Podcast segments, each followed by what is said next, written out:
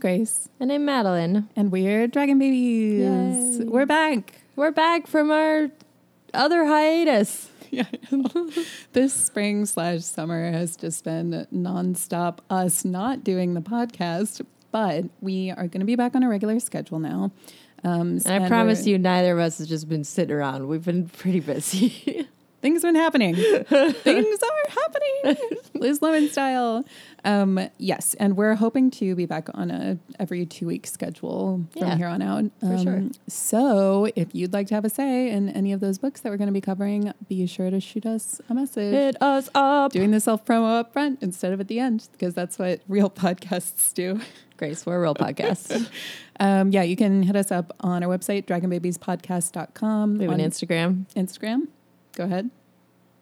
Uh, You, I thought you were taking it. I thought I was like passing. I thought we were going to you. switch off. So that No, was, and then I was like, go ahead. yeah. So uh, You have to say what our Instagram handle is so that people can find us.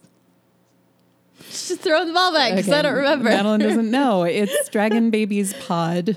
Um, oh no, actually, it's, that's our Twitter handle. Oh my god. it's going god! really well, you guys. I feel great about this episode. Okay, uh, Twitter handle is Dragon Babies Pod, Instagram Dragon Babies Podcast. This week, before we get to any of those, you know, surely thousands of users submitted requests that are going to be coming in, listener submitted requests. So if you want yours to be read, you better submit it quickly, or otherwise it'll get buried, like in a Reddit We don't thread, have to keep building this lie. like in a Reddit thread on a picture of a cat. All right, this week we are going to be discussing The Black Cauldron by Lloyd Alexander. Dun dun dun dun. Yeah, Madeline actually went ahead and composed an entire soundtrack for the book, so look forward to snippets of that throughout the episode. Sprinkled. Now you have to come up with them as we move on. So I don't know. We've never mentioned this. Um, I don't know if you guys have ever been able to notice, but we actually take turns picking the book that we're going to cover um, from episode to episode. Um, and maybe that comes out in the passion of the one. Sometimes one person is a one. lot more excited Yeah, than the other. so much informed. But in any case, this was my pick, and um, I did a lot of research because I was really surprisingly poorly informed about not just the Black Cauldron and the Chronicles of Prydain, but also about Lloyd Alexander. And I learned so much just in the last few weeks. I didn't read that link you sent me. I'll just be, I'll come clean now. I sent Madeline one link. I'm glad I didn't send you anything else. It'll all be a surprise for you. And the link I sent you, actually, that's good. We'll go ahead and do our pronunciation disclaimer. Um, I know how to pronounce things because I researched it. and the link I sent Madeline was a pronunciation guide. I'll just only say things once you say she them did not read it. first. But anyway, Black Cauldron was published in 1965 by Lloyd Alexander.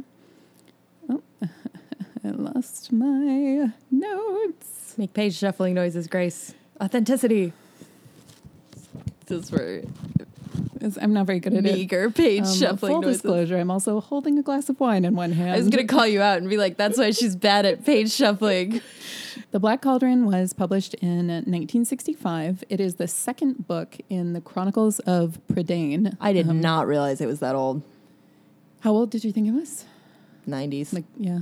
Um, no, this is actually a super important historical series of books. Um, it was America's first high fantasy series. Um, and oh. because Lloyd Alexander is an American, that was another Right, huge realization for me. Um, and he's actually been really important to American fantasy. I think that just as a child, it was always his name that made me biased towards thinking he was British. Um, and this series is plays off Welsh, myth- Welsh Welsh mythology. Oh my god! So all of the characters, um, with the exception of Eilonwy and Oh. Taran, I say that Eilonwy. Eilonwy Okay. and Taran have um, Welsh mythological counterparts, um, Mm. and their names are pulled directly from Welsh mythology. Although a lot of the characters have been changed pretty dramatically Okay. um, for this series of books. So uh, before we talk more um, about this book itself, uh, the series, or not series, just the chronicles, the Welsh mythological chronicles that the story is based on, it's called the Mabinogion. Um, and it is extremely old. It's actually from the 12th to 13th centuries, and it was compiled in Middle Welsh, and it predated King Arthur and actually had King Arthur's stories in it. That's so cool. Um, so super awesome source material, Wow. and um, Lloyd Alexander has always been fascinated by King Arthur, um, and that's part of the reason why he wanted to um, try Really to cool. adapt this material Yeah, really or cool. adapt. I say loosely. I mean, it's basically it's basically, uh, it's as if someone was going off the Bible and just creating a story about like So a handful of characters plucked from here and there and kind Yeah. of throwing them Mhm. together. It's not Okay. like he's taking specific stories Okay. and making them into a more, you know, modern friendly version. Um, so this was the only one of the Chronicles of Prydain to be named a Newbery. Newbery Honor Book. Although, actually, now that I'm saying that, I think the High King also had some kind of Newbery. um, mean the Horned King? recognition? The High King is the fifth book in the series, Oh. um, and that is really exciting. I love coming across Newbery Honor books because when I was a kid, I thought that that was like the Pulitzer Prize. Yeah, I thought that Um, was a big deal. And whenever I'd pick one up and I'd see that little, you know, fake embossed silver brand on the cover, I would feel so cultured, so um, sophisticated, and like I had had this new achievement of reading a Newbery Honor book. Um, but it also, I think, made me read mo- a wider range of books than I probably would have, and Mhm. actually choose things based on the on Instead the of just as choosing it to- a genre. yeah, exactly. Like Bridge to Terabithia, I feel like I might not have read if I hadn't seen the Newbery Honor, and that is a really dark and uh, bummer of a book, but it, it's I think good for kids, not too young of kids to read. Anyway, I found a really cool documentary that's on YouTube in its entirety. Um, that's called. It's just this channel called Lloyd Alexander documentary, and they just have like clips from it, and then an hour and a half long documentary. Is there a, an animated version of this book, um, a la the original Hobbit movie? Yeah, you don't remember watching it. I think I do actually. That's I was actually- getting like snippets of some weird stuff while I was reading the book. That's a huge part of what I want to discuss during this episode, but can we get to that a little bit later?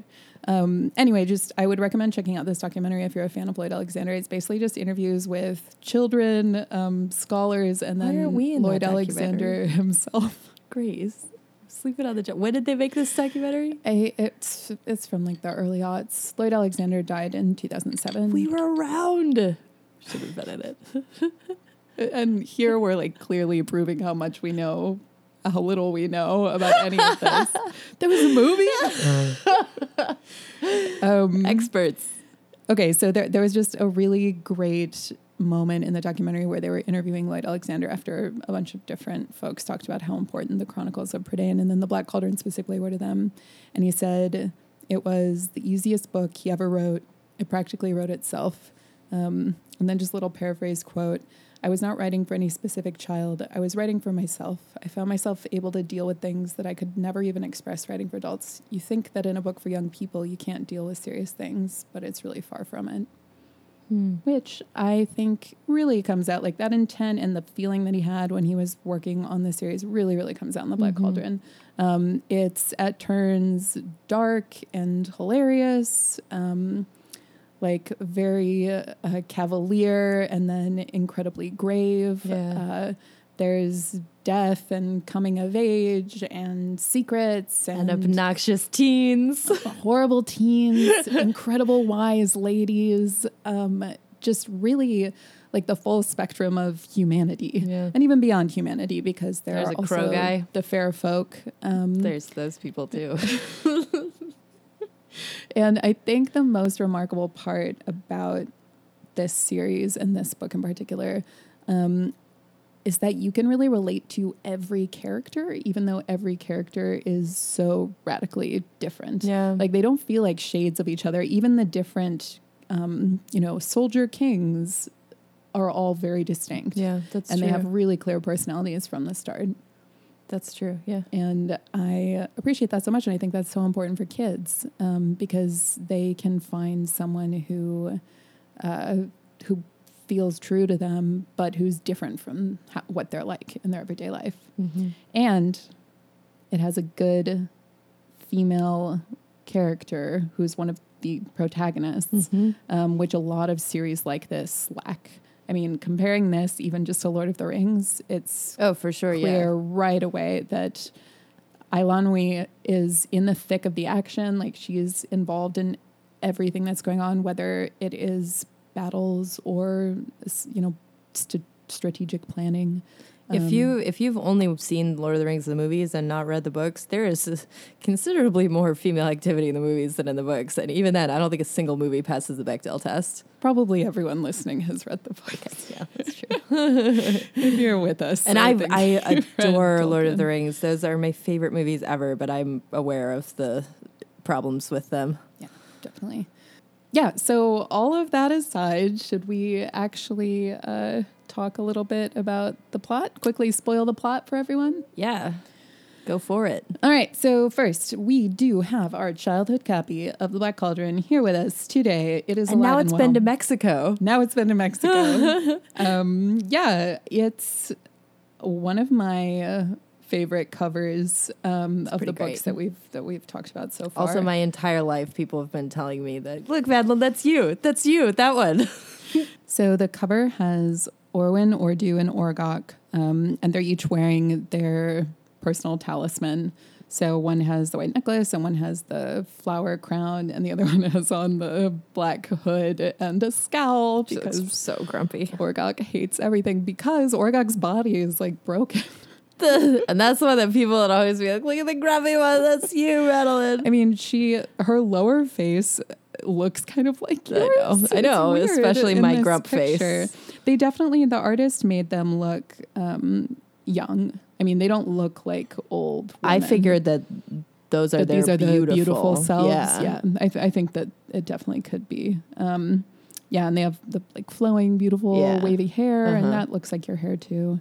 Um, And then in front of them, superimposed with a little yellow halo around it, it the same way that on "So You Want to Be a Wizard," Kit and Nita have their little like Oh, yeah. glowing yellow Yeah. borders. Um, is the Black Cauldron, and then Kaw in front of it. Kaw the crow. Kaw doesn't have a lot of uh, page time in this book, but Kaw is a bigger figure. Uh, Kaw's great. Moving forward. Full Um, full sport of crow figures in fantasy books. I know. Uh, yeah. Every, every book should have one. to- I've wanted I've always wanted a crow as a pet when I was growing up, and then I did some research and found out you can't really keep them as pets because they go crazy because they're Yeah, too they're smart. Too intelligent. yeah, so that's okay. I have cats. They're just as good. They're not too intelligent. Definitely not. All right. The Black Cauldron. In the imaginary land of Prydain, where evil is never distant, it has become imperative that the Black Cauldron, chief implement of the diabolical Arawn, be destroyed. In this cauldron, Arawn has created his terrible army of deathless warriors from the stolen bodies of the slain. For each of those chosen a journey to Arawn's domain, the quest has a special meaning, and to Taran, assistant pig keeper, the adventure becomes a glorious opportunity to wear his first sword and prove himself a man among men. And it's got some quotes and stuff. So, yeah, just expanding on that very quickly, um, because this is a pretty straightforward fantasy journey plot. Yeah. Uh, Taran, Eilonwy, and Gurgi, their um, beast man friend, Yeah, what is Gurgi? No one knows. Even the even Orddu Orwen and Orgoch uh, refer to Gurgi as at one point they say a Gurgi as if Gurgi might have brethren, and then they're corrected. And I think Taran says So no, he is not- Gurgi. That's his name. Okay. So it's it's kind of unclear of what Gurgi is. It's not. He's not one of the fair folk. I thought he Um, maybe he was just kind of a human who's different No, he's a creature. creature. Yeah, he is. I think described. He's not described very clearly in this Well, book. he, it just says he's like a ton of hair with yeah, a face he's very in it. hairy. Yeah. he's like a bear person, a bear man slash dog man. Um, since you, I I thought that you would remember the movie more clearly.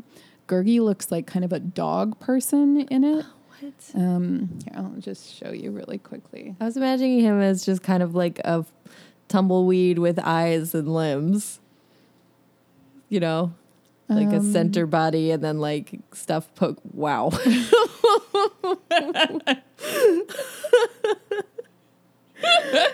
Oh wow, that is really Yeah. scary They- looking. well, they made Gurgi really small and more cute. They definitely were trying to put him into the Disney sidekick Oh, okay. animal character role.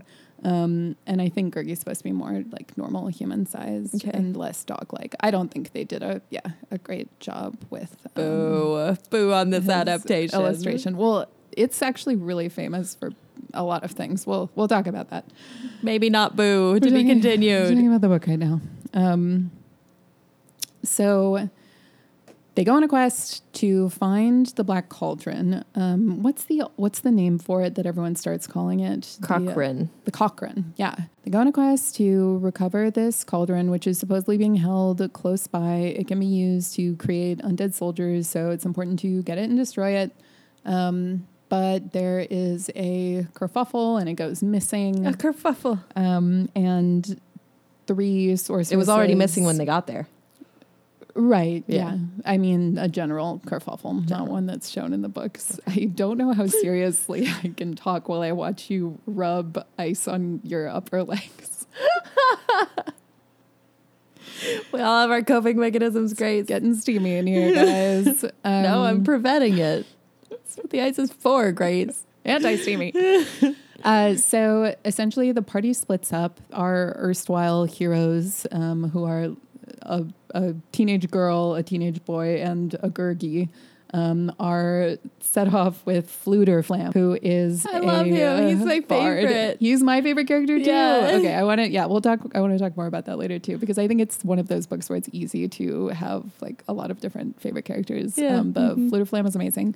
Um, so they get drawn off and they uh, are the ones who actually end up finding where the cauldron is but before they can get it back to the king to have it destroyed because it's extremely heavy and Yeah. difficult to carry Cumbersome. Um, it's not a ring. no it's not a ring i know that's proven time and time again and it's really funny how before they actually touch it they have in their minds like oh yeah it'll be fine like yeah, we're just, gonna take it back. with We're us." just gonna And- take it back, and it's gonna be great. I love that awkwardness because it's something that I think wouldn't be in a lot of fantasy books Yeah. because it's not like cool. It's not sexy. yeah, enough. no, Like, to be like, oh wait, this is yeah, ridiculous. iron pot that is impossible Yeah. to carry on your own. Um, I just kept thinking of how heavy one of my cast iron pans is, and that's right, and just, that's just a pan. tiny, Yeah. yeah. I mean they even you know tying it up between two horses. It was Couldn't, hard yeah. to yeah, Uh-huh. get it moved. Um, and on their way, they are overtaken by Ellidyr, who is a snobby prince who was part of their party in the beginning, went off by himself to try to steal the cauldron, and he's like take a the name for super himself. bad party member. he's the Boromir of the story. And he uh, then fights them. He tries to steal the cauldron. Okay, more bad stuff goes down. One of the kings double crosses them, shows that he's going to take the cauldron. I know he was a bad guy from the very beginning. His name is Morgant, and he's And he's described like- as like cold in the yeah, eyes. icy and dark haired, pale skin. Yeah, no, exactly. like- it's like, oh, okay, yeah, definitely a He- cool there- guy who I want to sleep next to in the tent. Yeah, exactly. He's not gonna There's- stab me or anything. There's a line that says like someone talks about going to get the cauldron and destroying it for the first time and uh said an unreadable expression flashed across his face and I was like, Nope, villain, bad guy." Are you sure it's unreadable? Are you sure it's not just pure evil escaping from Yeah. his soul? um, yeah, he tries to take the cauldron and um, he's going to kill you know everyone else. He's not going to deliver it back to the ultimate bad guy. No, he's gonna use He's going to become the ultimate bad guy. Um, but in the end, Ellidyr um, sees through the beast on his back, his pride and his um, fury, and he sacrifices himself to destroy the cauldron. And good wins out. Um, Still don't like him. Yeah, Ellidyr is an interesting character. Um, He's he has very little redemption. It's it's a lot less than a Boromir situation. Well, the thing is, it's such an explicit sacrifice. I mean, he not only knows that he will die by. Okay, so to destroy the cauldron, a willing person has to Get cast in it. themselves into it. and then they die. but they have to want to destroy it. Otherwise, um, it's not going to work. Yeah. So he not only is he saying he wants it? We know in his heart that he did. He was ready to give up his Yeah. life to destroy it. And I guess it's Eh. true that he had no plans to use it for evil. He just really, really wanted the pride. He just wanted redemption. that would come with him Yeah. being responsible for delivering it to the good forces. Yeah, because So that's I mean, important he to is just like a kind of a bully character throughout the book, um, but I- don't know what he could do more to redeem himself. Because if he didn't do that in that moment, No, for sure, it's true. What he did was like, immensely Mor- Morgant was about to start murdering people and putting Yeah. their bodies in, Yeah. so it was not not a no, for sure. I'm not saying his sacrifice was inadequate. It was just sudden. it is sudden. There, are, there's actually um, Like he had just been like slashing at them with the sword in the woods in the dark of night.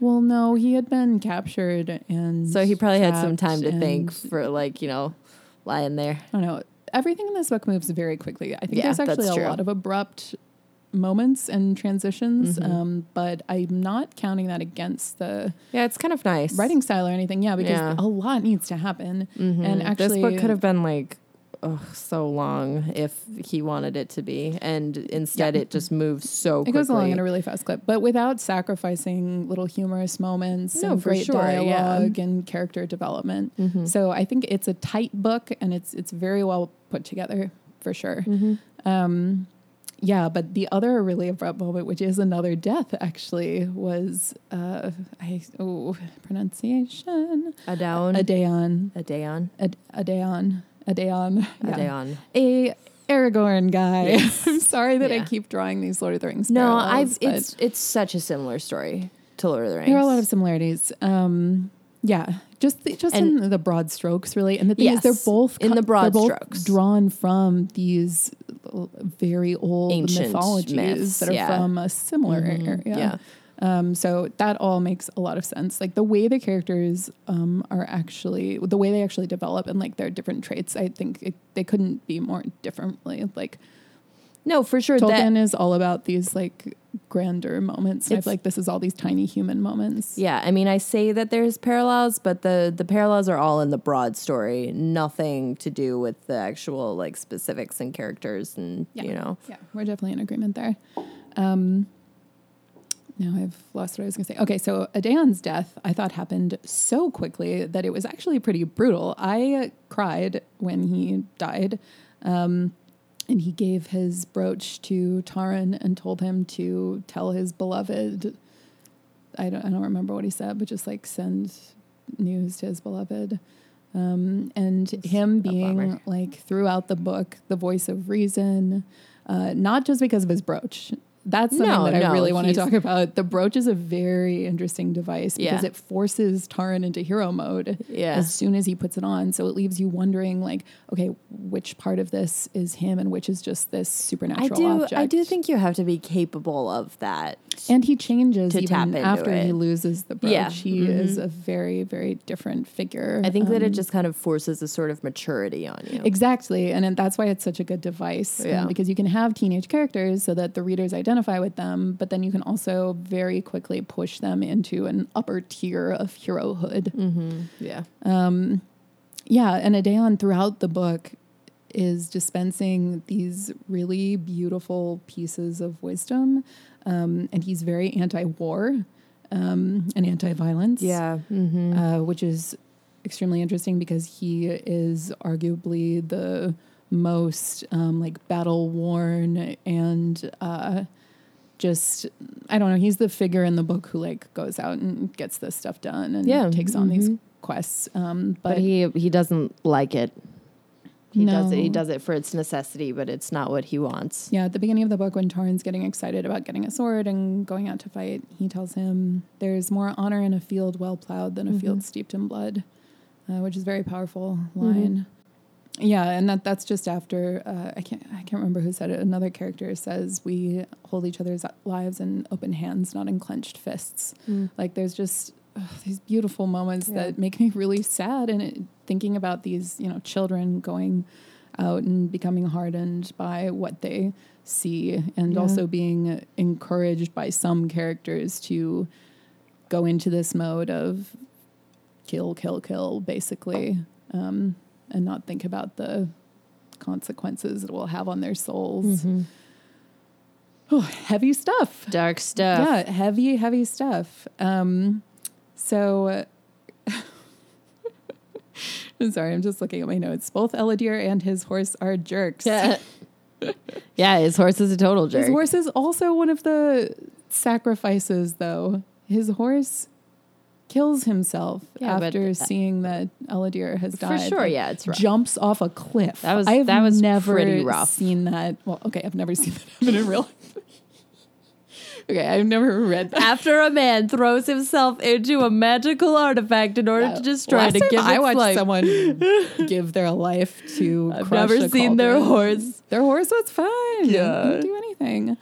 Um, you just came from a horse experience, the first A one you've had since you were a child. Um, Madeline went horseback riding on her trip to Mexico, and as a child, she was uh, damaged by a horse. we don't have to talk about it, but she got thrown off a horse and dragged, and yeah, some bad bad stuff Driving through the woods and Yeah.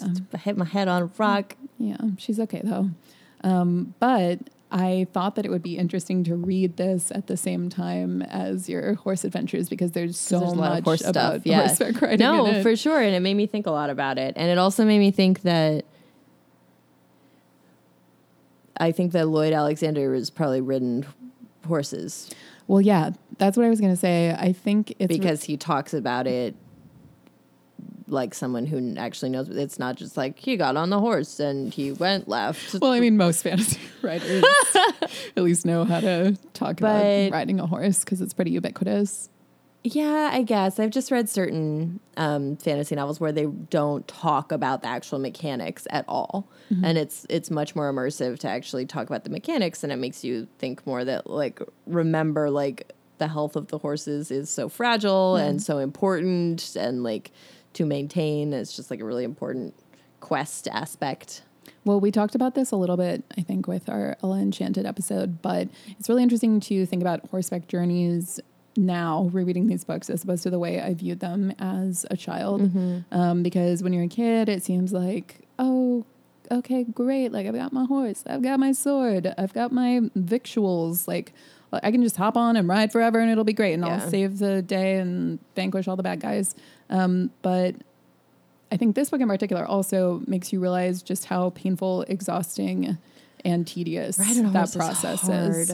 Yeah. And this book especially talks a lot about lack of sleep, Mm-hmm. um, about general exhaustion. Um, a- and really, Lloyd Alexander lays out like how many days it's really been since, for example, Taran has slept by Yeah. the end of the book, Yeah. um, and just how beat they all are. Yeah.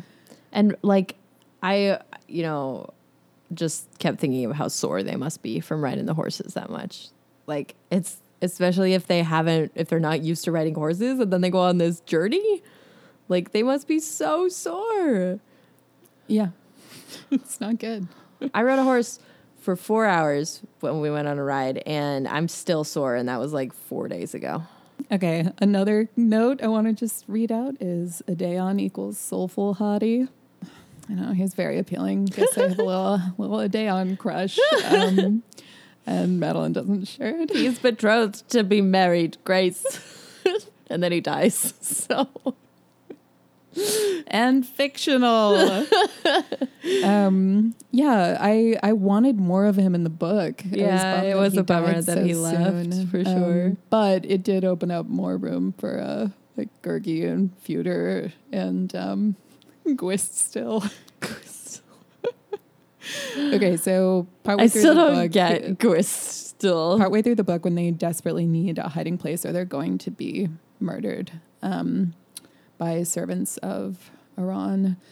They, uh, okay, Doli, another character we haven't even mentioned. God, I feel like I'm doing a really bad job of summarizing You're the not- book you're and the characters. I mean, I'm done job. with the summary. That's not. This is still This hasn't summary. just been a half we hour, haven't so- moved on to the meat of the episode yet.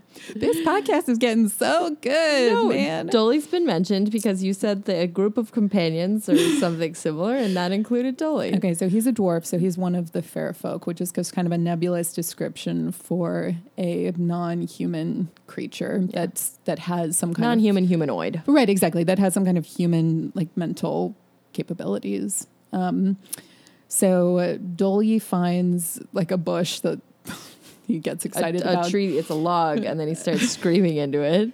and forces the creature living inside to let them all in and hide them. And he's Um, some sort of sentinel. And Gwystyl is hilarious. I wondered when I was reading if he was the physical embodiment of depression. Yeah, no, for real. He kind of perfectly outlines like what it feels like. both an inability to take any action, but then a desperate need to stop the thing that's forcing you to deal with life Yeah. from bothering you. Uh huh. Um, so he was both like urgent and also refusing to do anything. That's true. Yeah. That's Um, love his description. This is all we get to characterize what he looks like. A bundle of sticks with cobwebs floating at the top. That's insane. what does that mean? Um, and I found some really good fan art on DeviantArt that I will put up on our website.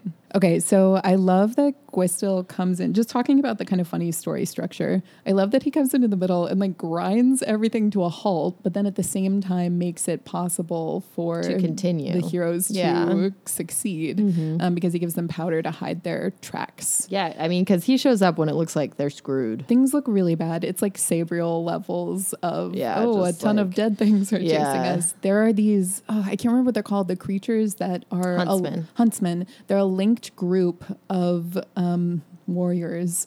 So when one of them is killed, the others absorb that one's strength. Mm-hmm. Uh, so it's basically impossible to take them on unless Twilight Princess style you hit them Turn into a wolf. yeah, hit them all with your little bite sensor and then take them all out at once. This it's this exactly what is it is. Yeah, Terrible exactly what it is. description. and then you turn into a wolf. Anyone who has not played the game is like, what are you doing? um, okay, it's just finishing up talking about our favorite characters because I feel like that's Flooful. Let's talk about Floof. Fflewddur. Okay, so Fflewddur Fflam um, Fflewddur Fflam. is a bard who has a harp he received in the first book, which is enchanted so that whenever he lies or stretches the truth, as he is so apt to do, a string will break. Yeah, it's really great. snap. It's a really fun mechanic. It's amazing because they don't just break. Like Yeah. sometimes the harp twangs or like and he's constantly talking himself up. And Yeah. then, you know, talking about what they've been through, Yeah, like the grand moments. snap. And you can hear his harp straining behind him, and he hurriedly says, "Oh, and maybe it didn't happen like that." yeah. um, which is so funny, and really I really related to him, and I love I loved that he said that he hadn't taken the bard test yet because Mm-hmm. he didn't feel that he was ready, even though he's already very talented and he's been on these Renowned, journeys. yeah. um, yeah, and I really like that. It's like yeah, you're doing your own thing, like you're going at your own pace, Yeah. and you'll decide when you're ready to be what a bard means to you. yeah. So I thought that was beautiful. Cool. Really liked that. Cool. Yeah. Um, we've talked a lot about what Gurgi looks like because we're jerks. We should really be discussing his character, not his outward appearance. Gurgi haters. He's just a, such a fascinating thing to try to decipher. I mean, everything he says is gold.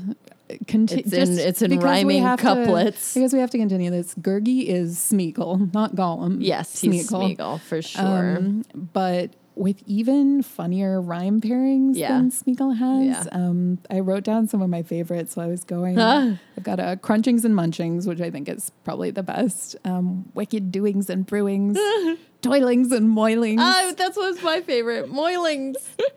and Spitings and Bitings. this is also so good. And Gurgi, just like Smeagol, is sworn to protect um, Taran and does everything possible within his, you know, Gurgi limitations Yeah. to achieve that. He's- Um, Yeah. and he's already changed a lot since in the first book. I think he like follows Taran and tries to rob him. Um, he's just Oh, like a really? weird character that's out in the Oh, world. Yeah, interesting. but yeah, I'm sorry about um, if I mess up any plot points. I I hadn't read this since I actually was a child, and um, I now I'm going to reread all the others. Uh, but same thing. It's been a long time. I definitely wrote some stories, quote unquote, Yeah. where Tell us more. where um You wrote Chronicles of Prydain inspired stories no wait. because mine were all ripoffs of um, the Enchanted Forest Chronicles. Okay, no. My childhood Um oeuvre. so I definitely wrote some stories where one of the characters, one of the main characters, was heavily inspired by Gurgi. The story Oh. I know what you. Okay, go ahead. the I don't even remember what I called them, like the stupid turtle adventures or something. Adventures of Stupid Turtle. Yes, Adventures of Stu- Stupid oh Turtle. Oh my God, Turtle was based on Gurgi. No, there was another character that was based on Oh. Gurgi. His name was Mogo. Oh, oh my God! I have a Stupid Turtle collection in my apartment We right should now. take it up. They were really, my really God. strange. We'll like put a picture of it on our website. It's really, yeah. I mean, in case you haven't surmised, we were bizarre children. Um, bizarre. That's a good word for what we were. yeah, so yeah, They were- look forward to that. they were like I just went on Microsoft Word and I they were each, you know, 2 to 4 pages long uh, typed out on Microsoft Word and like I would change the font and size Oh, yeah. a lot I when mean, best way to Yeah. get your narrative across, if you ask me. different people spoke. There was I mean it, it often broke the fourth wall in pretty Oh god, groundbreaking the time. ways. I actually was going to mention that all of our stuff we wrote when we were kids was kind of meta. yeah, it was I don't know why we liked doing that. There must have been something we loved. Or You was know- it Stinky Cheese Man? It might have been uh, Well, because that breaks the fourth wall. or like Monty Python and the Holy Grail. Our Yeah. parents showed us Monty I know, Python. we were pretty like, much- we were really there's, young. there, I'm sure there's a lot of things. but I'm wondering which the definitive one. Yeah, I do think I was was. very heavily influenced by Holy Grail, just like its weirdness and styling. even like Pee Wee. I don't know. There's yeah, so many. Yeah, mm-hmm. Yeah, Because we were picking up on it without really being able to talk, talk about what we were picking up on. Yeah, but so yeah, there was a lot of that, and there was just a character named Mogo who would just like scream and run through Yeah. Mm-hmm. every once in a while and had no other dialogue other or like reference other than that and the stupid turtle would just get really pissed Yeah. when Mogo oh my god, screwed I'm really everything happy that you remembered it. Yes, same. I- yes, and that Oh was God. definitely like that's how I imagined Gurgi looking, and that's how I imagined Mogo looking as just like this dust ball tumbleweed thing with eyes and limbs like sticking out. Okay, great. Thank you for sharing that. yes, Glad we took that uh, little journey. Trying to stay on track here. let's play Let's, some. Speaking of, let's play a clip from the movie. Stared at me. She's like, "What? You think we have an intern or something? Yeah. Oh, That's Bob, cue that up. Make that happen right now." Okay, not quite yet. I don't want to get to the movie quite yet because I want to finish book just because that's what we've done for past episodes. No, for sure. about the movie As I was end. saying it, I was like, this is wildly off pace and topic. Okay. Something very interesting. Let's okay, we're done talking about characters, I think. Uh let's talk about objects. Important objects. Talismans and the like. Is that a new segment? that's what that's what we're gonna play. Objects. Objects. Objects. Talismans and the like. I mean, you know how good I am at naming the different segments. So another home run. like Chalk that. one up for Grace. Um, I think it's really interesting. The book is called The Black Cauldron. Everyone's obsessed with it, but it is honestly not the most impressive or magical object in the book. The brooch is. It's way more cool. The harp is really cool. Harp is great. Eilonwy's bauble. Oh yeah, but that doesn't get mentioned a lot. Um, yeah, I guess I'm thinking of it more on like a full. There's a wallet that makes stretch. pasty tasting food. I know. I was gonna bring. uh, So I just imagined Gurgi brandishing this like leather folded wallet and opening it up and like food comes out of the card slots. I know. I'm sure they were using the word wallet in a slightly different Oh, sure, yeah. application Uh-huh. um, than what we imagined. But yeah, definitely. And of course, when you're a kid, especially, you read that and you're like, oh, Yeah. that's a weird wallet. Like, I, my parents don't have wallets like that. um, yeah, let's, I mean, very quickly, sadly, we should just cover pretend food because there's not a lot to talk about with it. Oh yeah. Well, there's the the pasty tasteless food. Yeah, tasteless food comes out of the wallet. It never goes empty, which is a concept I was really fascinated by as a kid. Pretty clutch to have for a long journey. I I mean, we when we when we were playing, we would always have like the pretend overflowing food pouch or whatever. We we had this. We probably took this from this as, from Black Cauldron uh-huh. as well. But we would And we always just take whatever we wanted. say out of it. just to like write off any concerns about not having enough food for our journeys across the backyard or like our down journeys the had street. to make sense. Exactly. no we plot had to be practical. Um, we'd always say, "Oh, good thing I have my everlasting food bag." Yeah. mhm. Um, and then that also allowed us to be like, "I'm eating spaghetti. Yes. I'm having ice cream." so this has been an obsession for many years. yeah. No, you're totally right. And thinking about imaginary food. Um, yeah, but that's that's about it. I mean, it's quest food. It's like whatever odds and ends they can get. And Do Ellidyr just like doesn't eat. do the um, sorceresses give them anything? Oh, no. I thought they definitely gave them soup. Or no, they just make No. them go in the. Yeah, they uh, barn. them in the barn. They don't give them food. yeah. I love how mean they are. Yeah. I also love how clearly they are a play on the fates. Yes. Um, yes. Very much so. And uh, how the three of them are so intertwined in the same way, like the fates share an eye, yes. but Mhm. or when Orgoch and Orddu actually change bodies, Yeah. like their consciousness Mhm. changes bodies, which is such a great concept. yeah. And they're they're really really interesting figures. The fact that they choose to be um, old and withered looking, but then they become young and beautiful when no one's around. I just figured it's so no one will bother them. I like how um, chaotic neutral they are. Also, Yeah. Mm-hmm. For sure. Yeah. yeah, they're just they're really different than what you'd expect from three enchantresses who live, who live in in a marsh, which is really totally fun. Really isolated. fun. If they were in the video game, all the time. They'd have huge boobs Oh and God. like wear nothing and look like they had put on so much makeup that they and were one of them would like try to seduce yeah. Fflewddur or Mhm. something. Yeah. Um, yeah, it would just be absurd. But instead, they uh, uh, talk a lot about turning these erstwhile heroes Into toads. toads. And they can hop and do circles. Which is really fun. Yeah, and they tell them how nice it might be to be a toad. And, Yeah. you know, by the end of it, I think it's Gurgi who's like, maybe I should be a toad.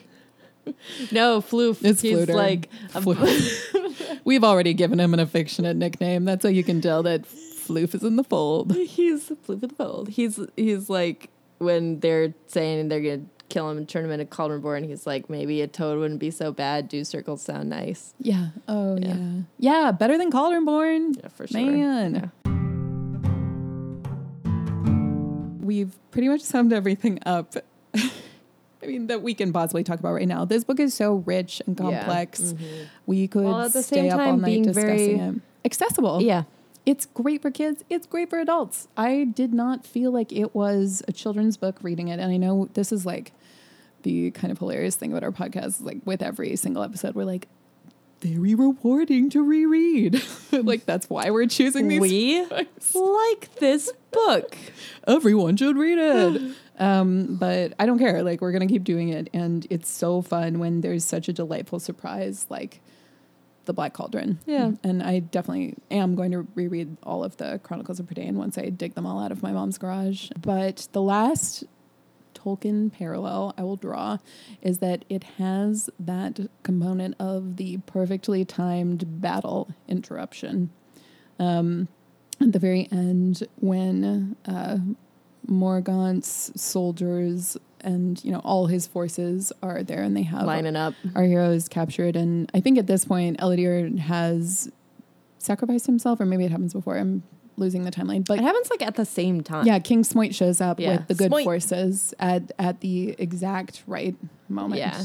Um, and that was very reminiscent of Gandalf and the Rohirrim Yeah, appearing at for Helm's sure. Deep. For sure. Um, just like the darkest moment before the dawn.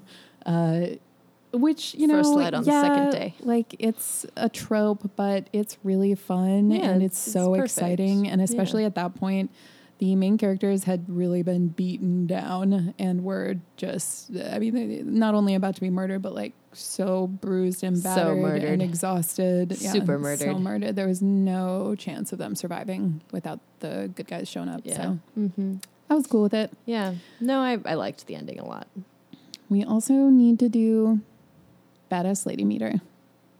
We've We'll touched on it a little bit. Um, we haven't talked about Eilonwy. um, you know, it's funny we haven't talked about any of the main characters in too much length because there's too many good side characters. yeah, but like and also I'm not that big on Taran. No, he's super annoying. Yeah. He's awful. Um, He's not but he's a very anything. straightforward, you know, assistant pig keeper, teen boy. Like this is his chance to prove himself. This is a chance to get glory. To his I credit, he's his really good at de-escalating um, moments with Ellidyr from the start. Like he does do his first stupid thing where he uh, like gets all chest puffed yeah, up. but not stupid for like a teenage boy. No, he actually does really well. In moments after that, he downplays the, the things that Ellidyr has said to him. Um, he never really like says to someone else all that Ellidyr's been doing to like taunt and torment him. And he's just like, okay, it's my own thing. Like I'm gonna deal with it, and I'm not He is going very to responsible. get violent with him. Yeah. Um, you know, until Ellidyr has like gone Attacks him. completely mad and attacks him. Um, but I was impressed by that. Um, so, in terms of women in the book, we have um, Eilonwy, who I appreciate because she stands up for herself over and over again. And every time Taran does something dumb, She calls him out. Yeah. yeah.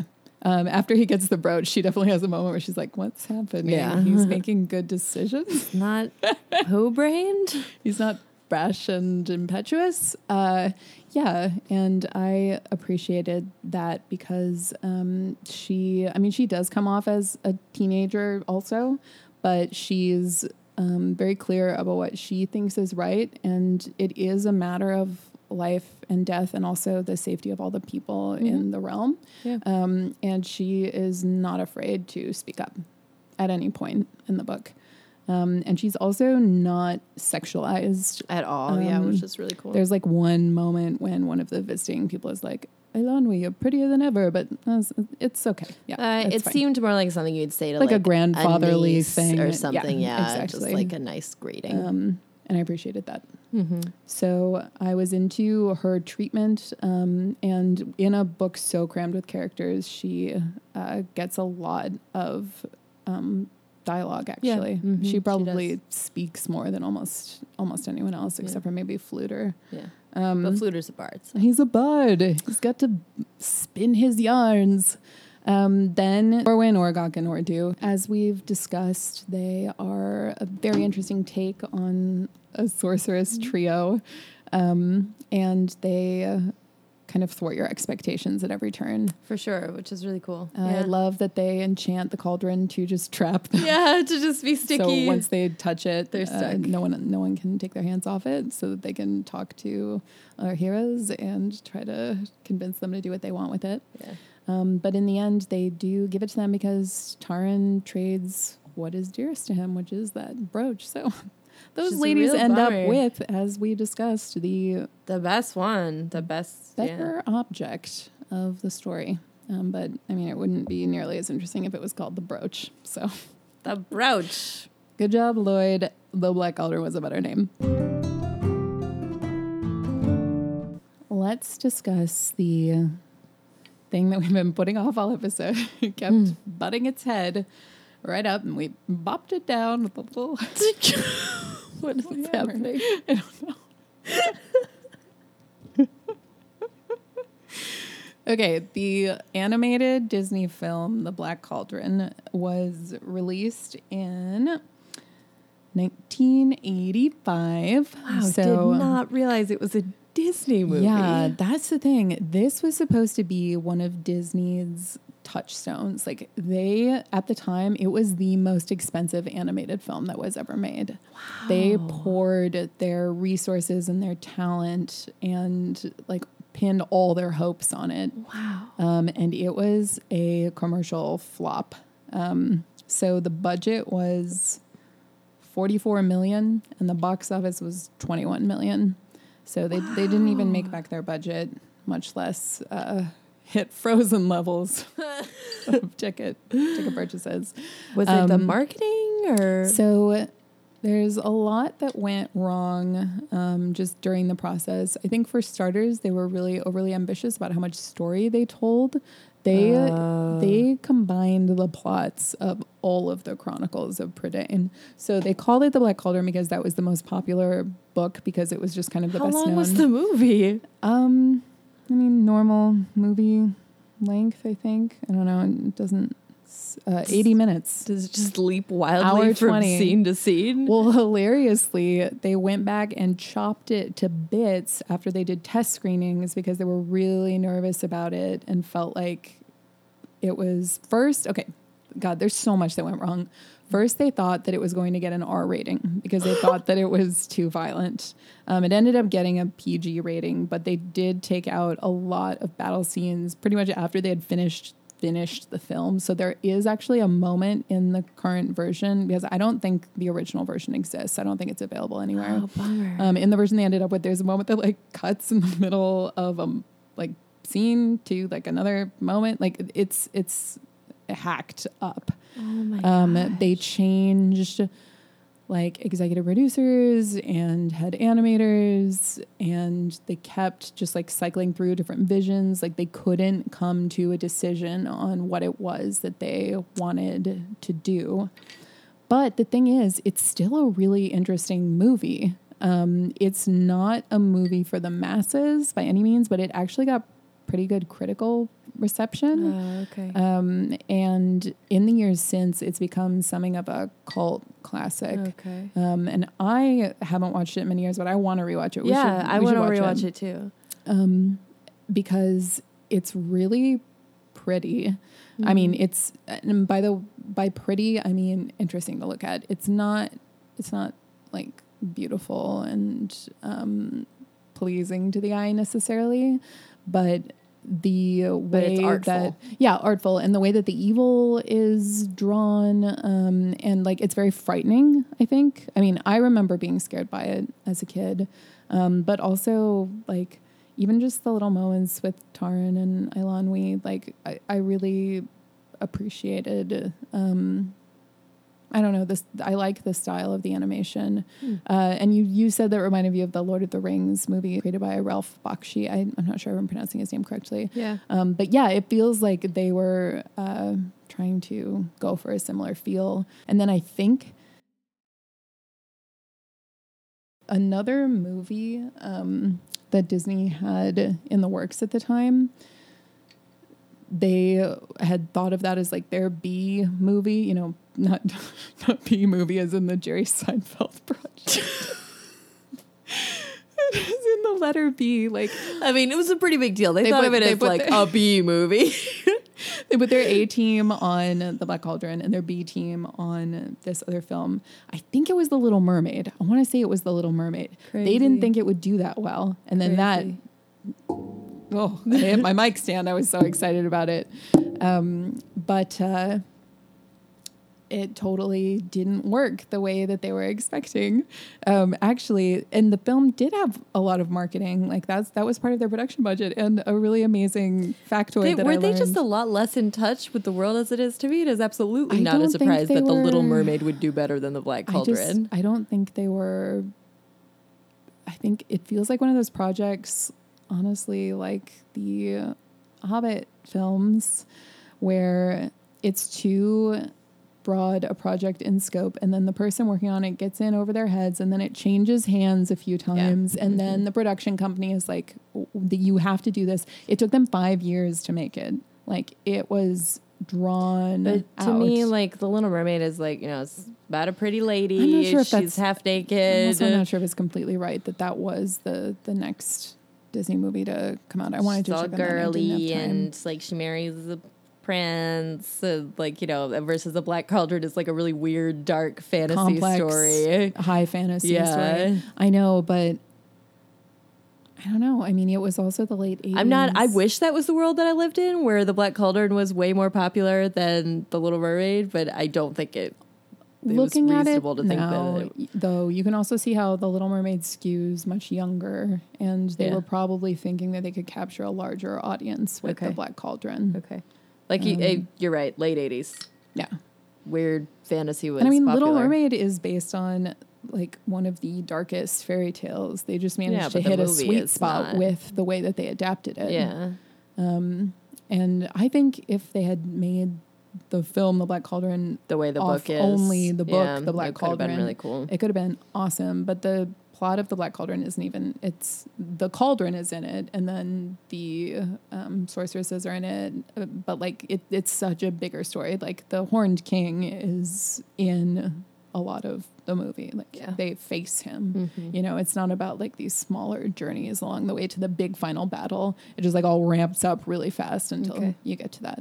Okay. Um, yeah, so I don't know. There is a funny like movement now to get Eilonwy recognized as like a Disney princess. Oh no.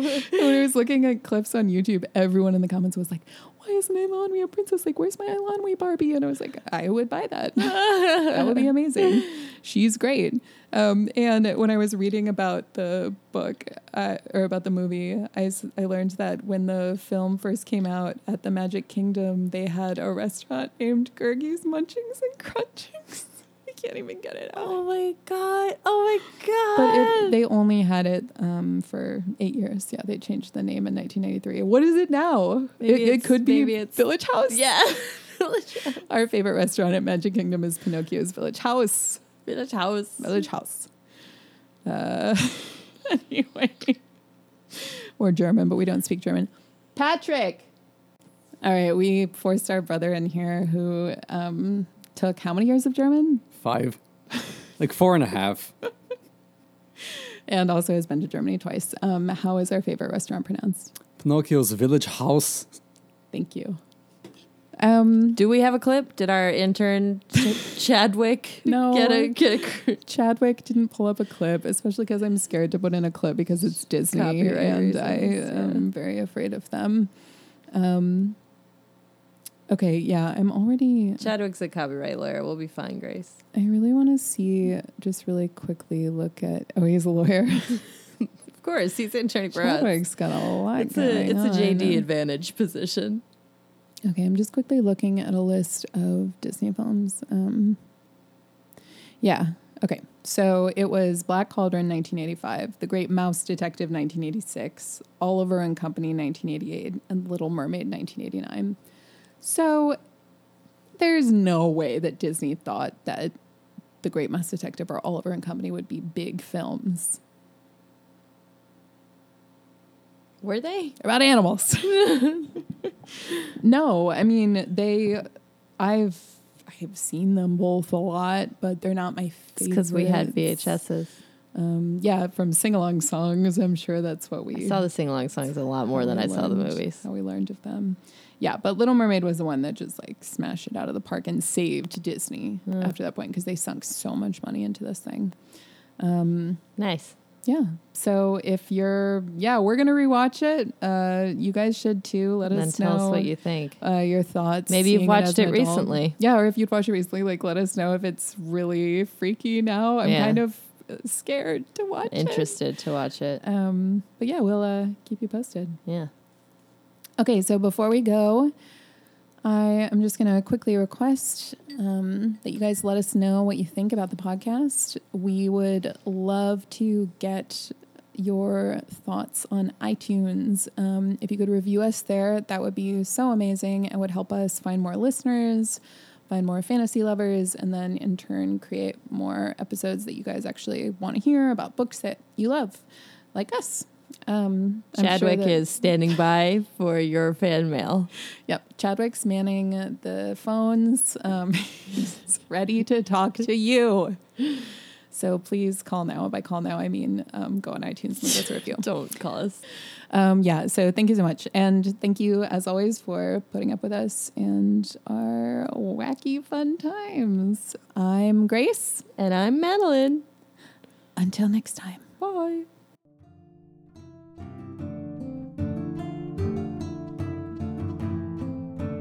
If you'd like to learn more about Dragon Babies, you can find us online at dragonbabiespodcast.com. We're also on Twitter at dragonbabiespod. That's P O D, the first syllable of podcast.